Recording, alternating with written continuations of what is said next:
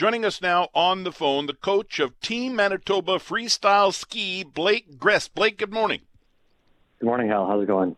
I'm excellent. Thank you so much for jumping on here for a couple of minutes. I've had a couple listeners reach out and say, hey, Manitoba's got a heck of a freestyle ski team. So tell me about this team as you get ready to head to PEI for the start of the Canada Winter Games on February 18th. Absolutely. So our uh, our team is composed of five male athletes and two female athletes. We compete primarily in the disciplines of slopestyle and big air. While we're at Canada Games, we'll also be doing moguls, dual moguls, and aerials. So they do it all. Uh, is that essentially uh, freestyle? Is that the category then that you, you're kind of doing a bunch of different stuff on skis? So that is the category. Most um, most teams in most provinces, the bigger provinces like Quebec, Alberta, BC, and Ontario, they send athletes from each discipline that specialize more. But we pride ourselves in sending athletes who can compete in multiple dis- disciplines. Wow, that's cool, eh? Uh, you know, a smaller province like Manitoba having to send people that can uh, sort of do it all.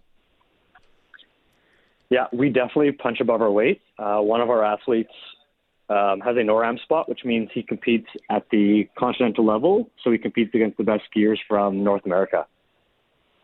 I don't want you to forget any names, but can you mention the uh, the team members just for the heck of it as as they get ready to represent represent Manitoba at the Canada Winter Games? Sure. So our NORAM level athlete is Rowan Parnell. We also have Tyrus Thompson, Alex LeVay, Evan Fulton, as well as our two female athletes are Dylan Fisk and May Fulton, who uh, is twins with Evan. Cool. And there does seem to be, at least just judging by some of the messages that I've been getting about this team, there does seem to be uh, real excitement about the team and the ability for the team to go in and, and win. Yeah, we definitely have some athletes that uh, that have a shot of winning this thing. Uh, so that's super exciting for us as coaches um, and as staff. We think we'll, we've prepared our athletes very well. We've um, built over the years so that we are reaching our peak at Canada Winter Games. And remind me, um, is this the first Canada uh, Winter Games since the pandemic, or, or am I wrong about that? Yes, it is. So since the pandemic, so four years ago, Canada Winter Games was in Red Deer. So I guess we kind of bridged that gap where it hasn't been affected, but this is the first games since the pandemic. And how has that been difficult for you and your team members waiting that long to compete at this level? Has it been a good thing or a bad thing? So this past year, we've really hit the ground running. Over the summer, we trained um, in the glacier in BC, so at Momentum ski camps, and then we also trained at Maximize in August, which is a uh, a training facility that some of the best la- athletes in the world go to. So I think that's helped us made up for lost time. Blake, thanks for doing this. All the best in, P- in PEI. Yeah, thank you very much. Thanks for having me. Blake Grist is uh, thank you. Blake Grist is the coach of Team Manitoba Freestyle Ski. Again, the Canada Winter Games, the first since the pandemic, gets going February 18th in Prince Edward Island. Uh, just got a text message here. Stalled military vehicle house. So if you're out in traffic driving around, keep this in mind. Stalled military vehicle right in the middle of westbound Sterling Lyon at Route 90.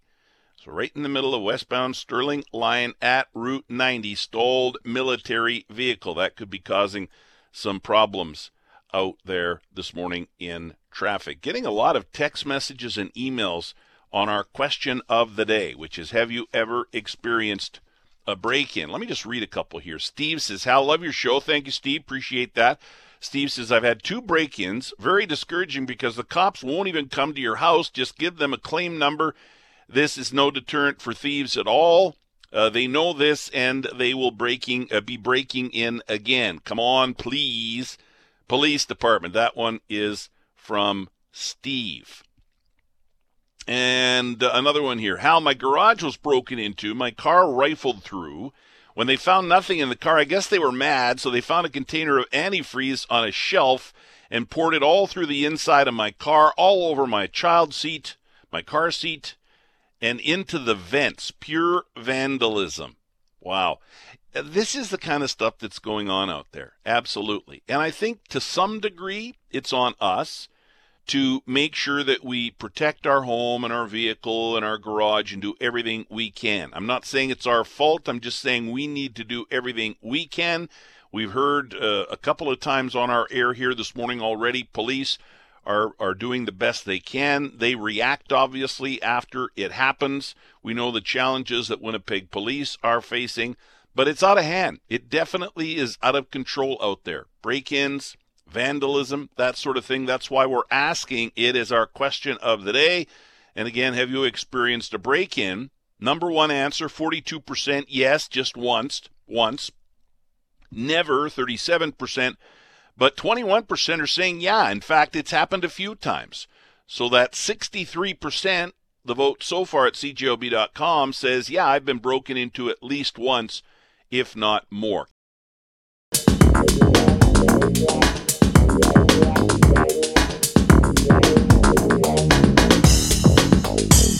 It's about, um, you know, really, uh, you know, having that experience around the table, but also bringing in new, so they can help, you know, a little bit with tra- training some of the uh, the new cabinet ministers as well. That's all a part of it. Premier Heather Stefanson on her cabinet shuffle yesterday. Global News anchor Lisa Dutton breaks down the changes. Deputy Premier Cliff Cullen takes over the finance file from Cameron Friesen, and Eileen Clarke moves from municipal relations to Indigenous reconciliation. Four backbenchers are taking on cabinet portfolios. Kevin Klein is Minister of Environment and Climate, while Obby Khan takes over the Sport, Culture and Heritage portfolio. Janice Morley-Lecomte joins cabinet as Mental Health and Community Wellness Minister, and James Teitsma will handle consumer protection and government services. And joining us now to talk about it, Royce Koop, political scientist at the University of Manitoba. Royce, good morning. Good morning, Hal. Well, your your initial reaction to yesterday's cabinet shuffle, and then we'll dig into some of the meat here. Well, I mean, I think that with the election coming up relatively soon, everything has to be viewed through that lens, and this is an example of that. We see here the the premier, you know, shuffling her cabinet in response to some things that have happened, like uh, the finance minister departing, but really this is the the cabinet she's going to be taking into the election. These are the people that are going to be behind her when she's she's running, and you know we can kind of understand some of the decisions she's made uh, because of that. You know, sometimes you can uh, get the best information on how people are feeling about things by by reading the comments under that online story, right? The story, cabinet shuffle, here are the details, and then you read the comments. And I was reading some of the comments yesterday on a bunch of stories about this, and it's interesting to read the comments. A um, couple things I noticed uh, people pointed out that, gee, you know what? We've got people in portfolios that have already announced they're leaving. And in fact, in some cases, in very important portfolios, like Cullen in yeah. finance, right? He's already said, I'm not, yeah. not going to be hanging around. Yet here he is, the finance minister, arguably the most or one of the most important portfolios. So maybe weigh in on that. And then, you know, often you see in a cabinet shuffle somebody and you go, well, gee, you know, they're in this portfolio. What experience really do they have? But I think it's really thin in this cabinet. Yeah, I mean, if, if an if a minister isn't going to run again, then usually what we uh, we see is the premier taking them out in advance of the election, and that's what we uh, we saw with several cabinet ministers in this shuffle. The two exceptions are Cullen in finance, and then uh, Clarke in uh, in Indigenous on the Indigenous file. And the explanation is these are, are very reliable, you know, high performing ministers that the premier can rely on. But you know, there there is you're getting fewer and fewer people that she can actually draw upon with that right. kind of experience. And so now she's leaning on people that maybe she shouldn't be. Maybe in an ideal world, she would uh, let these people go before the election, given that they're not running again. I think that you know, appointing Khan and Klein, you can kind of see that as the premier trying to put a new face onto a government, giving roles to uh, to new people, new faces that aren't kind of associated with the, the the PC party that we usually think of in government. But it, it might have been the case that you know she could have put these people like take a chance on them, put them into the high profile roles, into places like finance then you'd really be putting a new face on the government. But uh, clearly, she opted for the more cautious route of kind of keeping these veterans in these uh, these high profile roles. Yeah, and you're right. I mean, uh, the numbers that she can pick from are dwindling and dwindling quickly, and it sounds like there will maybe even be more departures, more retirement announcements for the Tories. But it's not very often you would see a rookie MLA who has been elected within a year get a cabinet post. Yeah, that's right. And, and I mean, it, it depends on the premier or the prime minister as well. Some people are, are more willing to take a risk than others. I think that uh, our premier is more more cautious, more conservative than a lot of other people. But you know, with with Khan and Klein, I mean, there's there's real benefits. You know, the the part of the problem that's, that uh, the premier's had is he hasn't been able to address how low in the polls the party is. She was supposed to provide a clean break from Brian Pallister's time in office, and the poll numbers haven't really budged in response to that. So she she needs to make these kinds of changes to try to give her you know, a new face to the party that she can take into this election campaign. So there's a certain risk, you know, putting people with relatively little experience into these roles. Although you know Klein was a city councilor, so he, he does have some experience there. But I think it's honestly, I think it's well worth the risk of getting those new people out there making announcements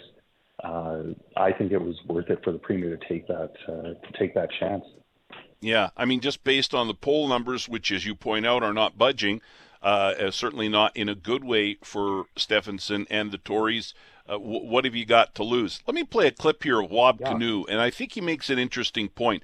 This this cabinet shuffle, and before that, uh, Stefanson announced on two, at least two different occasions, changes in the people around her that work with her, like chief of staff and you know administrative people and uh, now this cabinet shuffle. And listen to what NDP leader Wab Kinew said in reaction to yesterday's cabinet shuffle, and then I'll get you to weigh in on this, Royce. This is Wab Kinew. Deputy Premier Cliff Cullen. No, that's uh, Lisa Dutton. This is Wab Kinew. PCs are so focused on addressing these internal issues that they haven't fixed or even attempted to fix the one thing that Manitobans want them to get right, which is healthcare he makes an interesting point. I mean, listen, uh, Stephan, you got to do what you got to do. Stefanson's doing what she has to do, I guess, to, in order to win. That's what she wants to do. But in the meantime, are important issues like healthcare not getting the attention they deserve? I mean, I think that uh, you know the the leader of the opposition is perfectly entitled to hold the government to account over their performance on healthcare. Uh, I think that message is going to resonate, but you know, the reality is people are going to resign. People are going to leave their roles. You're going to see changes in staff, and the premier has to deal with that on an ongoing basis. So I wouldn't worry too much about these issues. The government, of course, consists of more than just the cabinet and more than just the staff that's directly around the premier. We have a professional civil service uh, involved here. So this is not something I'd worry about terribly. Uh, I think the the the argument that the government is too focused on internal issues rather than on these public policy issues, they the NDP might get some traction out of that, and I think they're entitled to make those arguments. But frankly, it's not something that keeps me awake at night. And, and we could have got into the fact that Audrey Gordon is again the health minister. Uh, no change there, and I think some people maybe expected or thought there should be a change, but but that uh, is is status quo in a really important portfolio, healthcare. Let me ask you one final question, Royce. Um, with all this maneuvering by the Tories and the polling showing the NDP and, and Wab Kinew pretty strong what sort of an election campaign do you think we might see? Are, are you are you are you thinking about that at all? Will it be normal? Will we see maybe more uh, dirty tactics? What what are you expecting over the next seven or eight months?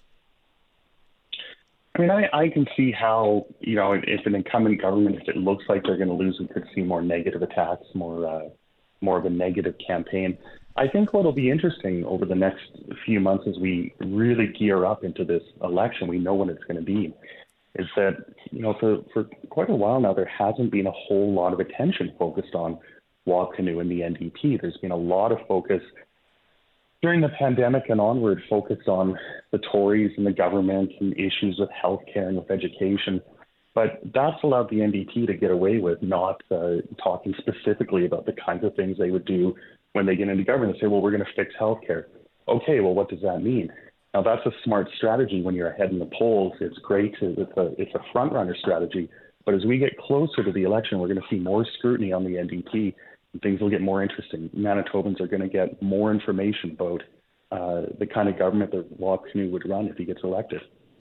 Yeah, I think you're right. I think as the as election uh, day gets closer, people are going to say, "Okay, I get it. You don't think they're doing a good job. What would you do? What would you do differently?"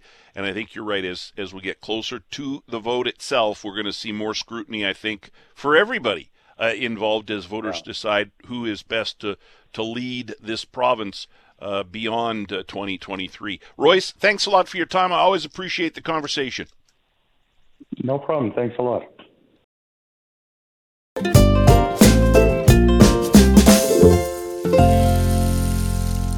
All right, last half hour of the show. Uh, let's take one more caller here before we uh, start uh, talking about the Juno nominees, which have been announced this morning in Toronto. Sean is on the line at 204 780 6868, wanting to weigh in on the cabinet shuffle yesterday. Yes, Sean. Morning, Al.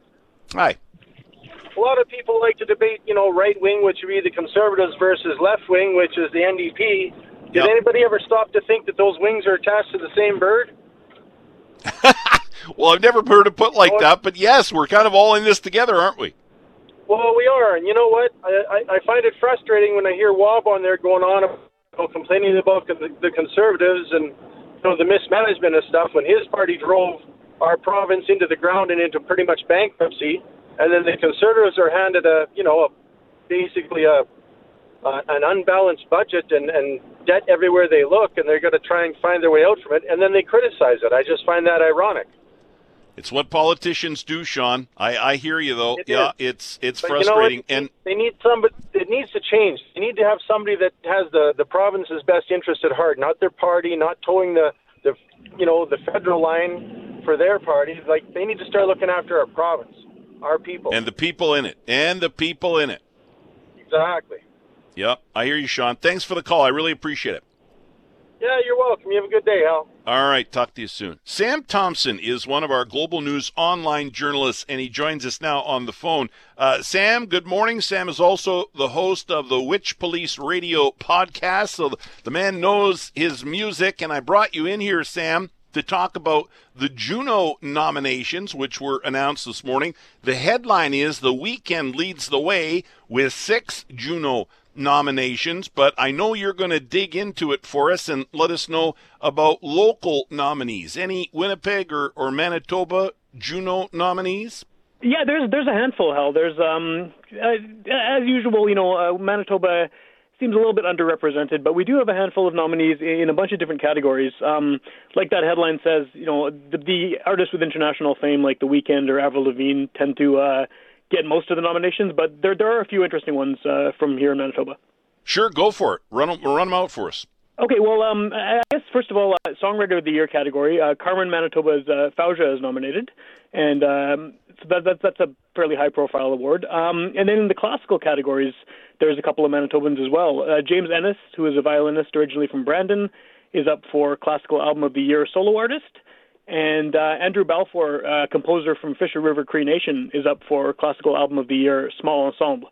So that's uh, two in the classical category. Um, the Bros Landreth are up for Contemporary Roots Album of the Year. Jordan St. Cyr from Niverville is up for Contemporary Christian Gospel Album of the Year. And Indian City is up for the Contemporary Indigenous Artist or Group of the Year. Well, I just got a text message from Spatch Mulhall, and he says we'll see if we can maybe get him on for a couple minutes here before the end of the show at noon. Uh, but he says, "Hal, we're doing this. This is for Vince, right? For Vince Fontaine." So it was great to see uh, that Juno nomination. Well, yeah, I've got you, Sam, and, and thanks. Uh, go ahead, say what you were going to say. There's one more I wanted to mention too. There's, yeah. there's an award they give every year. It's called the Music Counts Teacher of the Year Award, and they give it to Canadian music teachers. And there's actually a Manitoban. Um, up for that one as well. It's Jewel Castleman, the teacher at Lakewood School, and so if she wins, uh, she'll get uh, announced live at the Junos, uh, win ten thousand dollars to donation towards the school music program, and gets a Juno statuette. So there's uh, I think four or five music teachers from across Canada who are up for that award. So that would be a very cool one. Yeah, that is very cool. I did see the news release on that. It was it was nice to see a Winnipeg teacher uh, being recognized. Before I let you go, and and you uh, feature so many wonderful local artists in your podcast, and I'm glad you had a few minutes to jump on here and sort of boil the Juno nominations down for us this morning, because often uh, the local talent, the Winnipeg and, and Manitoba artists, don't get featured and, and highlighted. So I'm glad you were able to do that for us. As you talk to bands, maybe not a band that was nominated for a Juno, a uh, Juno this year, this time around, but what are maybe one or two or, or three bands or artists out there that you've got an eye on right now, Sam, that you say, you know what, one day this person or this band, this group, this artist will be collecting hardware at the Juno level, Grammy level. Are, are there any bands or artists out there right now that have got your ear? Uh, there's a lot. There's a lot of them. There's a lot of bands, and I think that a lot of the bands that I would uh, kind of highlight aren't necessarily ones that'll win in categories that are at the Junos. But I would like to right. recommend um, uh, Hopscotch Battle Scars, which is a uh, a very noisy band. I don't think that they would qualify for any of the categories except for maybe the hard music metal category. Although they don't necessarily fit that description, but they've been doing great things. Uh, there's a lot of kind of uh, local artists who who make great music constantly. Uh, my favorite record of this past year was uh, by Scott Nolan, who is a you know well-known local singer-songwriter and uh, who's received a lot of uh, accolades before. But uh, I think that it would have been nice to see him up for the roots category. And, and there's so much great stuff from hip hop to country to punk rock. Uh, Winnipeg has just got a lot of creativity. And a great way to check a lot of that uh, music out is through Sam's podcast, which uh, Police Radio. Hey, um, Indian City, where, where were they nominated again? They're in the Contemporary Indigenous Artist or Group of the Year. Well, you know what? Uh, thanks for doing this, Sam. We're going to take a quick break, and I'm going to see if I can get Spatch Mohall on for a couple of minutes to talk about that Juno nomination. I appreciate your help. Yeah, good talking to you. All right, Sam Thompson, one of our online journalists at Global News.